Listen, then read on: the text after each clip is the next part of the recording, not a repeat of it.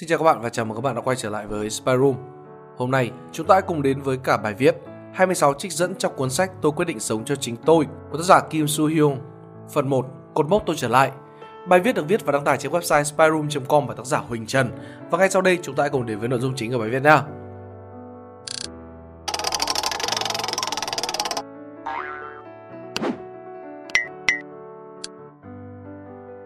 Thời gian kỳ cấm thật, nó tặc lưỡi nói. Tính đến hôm nay cũng đã 1 năm 3 tháng rồi nó không viết gì trên Spiderum.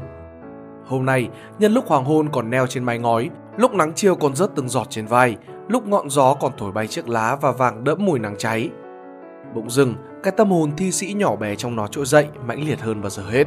Hò hét và biểu tình dữ dội, chúng trách sao bản ngã của nó lại ích kỷ đến thế, đã chôn vùi nó vào sâu một góc phòng, cuộn tròn nó lại bằng những bộn bề, vội vàng của cuộc sống lâu đến như vậy. Tại sao? Nó cũng chẳng biết, chỉ duy nhất một điều chắc chắn lúc này là nó muốn đòi lại cuộc sống của nó. Cũng đúng thôi, nó cần một nơi để gửi gắm bản ngã của mình. Vừa hay, nhân vật nó cho câu chuyện vừa chén xong cuốn Tôi quyết định sống cho chính tôi của Kim Suhyun do dịch giả Đỗ Phương Nhung dịch.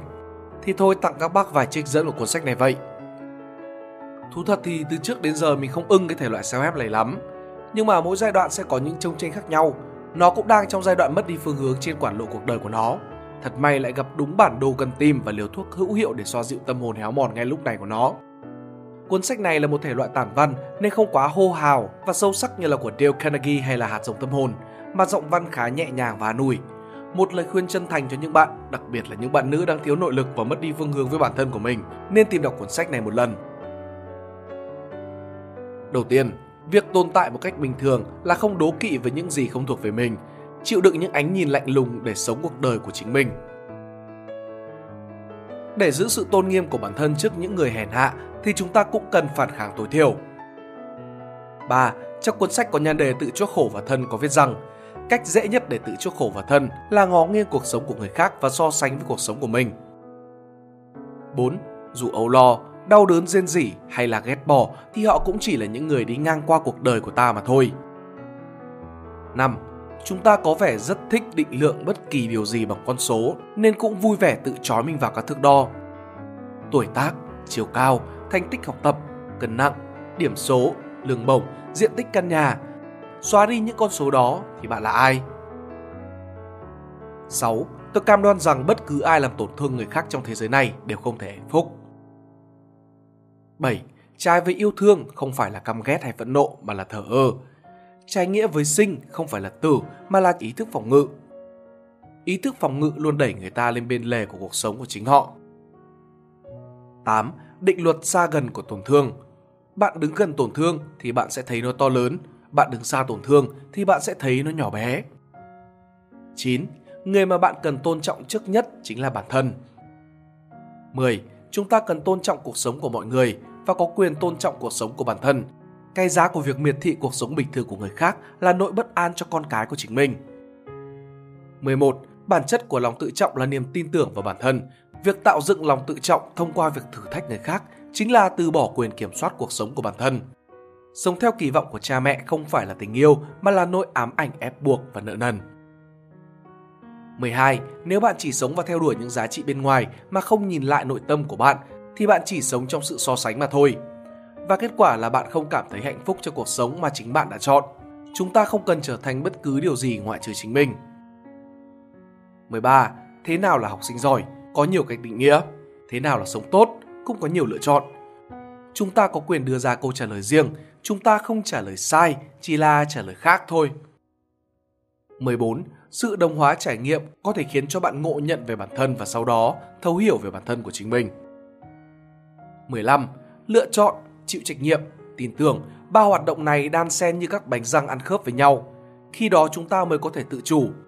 Và cách sống được thể hiện qua lòng tự trọng. Dù Gia Cát Dự có sống cạnh nhà bạn thì bạn cũng không thể nào nhờ ông ấy quyết định hộ cuộc đời của bạn. 16.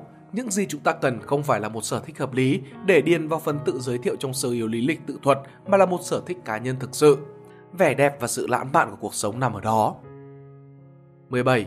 Nếu bạn không thực sự hiểu mình thì bạn không thể làm chủ được mình. Vì vậy, để thế giới nội tâm của chúng ta yên bình hơn, chúng ta cần phải biết tiếp thu và tự nhận thức được khiếm khuyết của bản thân.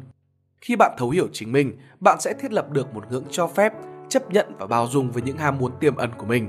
Từ đó bạn có thể thông cảm với người khác như là với chính mình.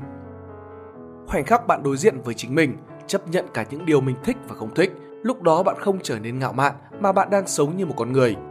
Không ai hoàn hảo nên chúng ta không việc gì phải chối bỏ điều đó. Bạn sẽ chán ngấy cái việc kiêu ngạo mà giả vờ là mình hoàn hảo. 18. Bi kịch lớn nhất của chủ nghĩa tư bản là tài năng không được hoán đổi thành tiền và dần dần trở nên vô giá trị. 19. Ai cũng tin lời thầy bói thay vì tin vào sức mạnh của chính mình. Cách nói dối đơn giản nhất chính là gắn thêm trạng từ mãi mãi. 20. Trên thế giới này không có nỗi bất hạnh nào là ngoại lệ. Khi một việc không mong muốn xảy ra, người này coi đó là điều không may, nhưng biết đâu người khác lại coi đó là chuyện thường tình. Hạnh phúc được quyết định ở điểm này. 21. Chỉ khi nào đưa ra cách giải quyết thực sự, chúng ta mới có thể tự do. Khi nhìn lại con đường phía sau, việc bạn cần làm không phải là hối tiếc mà là đánh giá. Khi nhìn về con đường phía trước, việc bạn cần làm không phải là lo lắng mà là phán đoán. 22. Để thấy được vấn đề thực sự, không phải suy nghĩ nhiều thế nào mà là suy nghĩ sâu sắc đến đâu. 23. Nếu chúng ta cứ yên vị ở một chỗ thì thế giới có thể đào thải chúng ta bất cứ lúc nào. Dù làm gì chúng ta cũng phải chăm chỉ thì mới cảm thấy an tâm. Điều tốt nhất chúng ta có thể làm bây giờ là sống một cuộc đời trọn vẹn. 24. Tôi đã suy nghĩ điều này khi người khác đổ lỗi và chửi bới tôi. Mọi người chửi bới tôi thì tôi cũng không vì thế mà tổn thương. Mọi người khen ngợi tôi thì tôi cũng không vì thế mà trở thành thánh nhân. Vì vậy, mọi người làm gì thì làm, tôi sẽ không vì thế mà tổn thương hay trở thành thánh nhân. Tôi sẽ sống cuộc đời của tôi. Kim Kyung. 25. Mối quan hệ không tìm được sự cân bằng chẳng thể tránh khỏi sự sụp đổ. 26. Không tổn thương người khác là một đức tính quan trọng, nhưng tự bảo vệ mình cũng là quyền lợi và trách nhiệm của mỗi người. Tấn công trước là có lỗi, tự vệ không có lỗi. Còn về những điều mà mình không thích ở cuốn sách này, đầu tiên đó là sách in canh lề, viết hoa và bố cục không rõ ràng. Xuống dòng cục bộ nên giọng văn lúc đọc bị ngắt quãng liên tục. 2.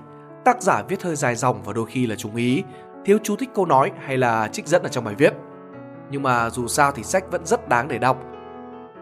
Nếu các bạn thích bài viết này, hãy like và share để ủng hộ chúng mình. Đừng quên bấm nút subscribe và nút chuông bên cạnh để không bỏ lỡ video nào bọn mình ra trong tương lai. Cảm ơn các bạn đã lắng nghe. Đây là Spiderum, còn mình là Pinkdot. See ya!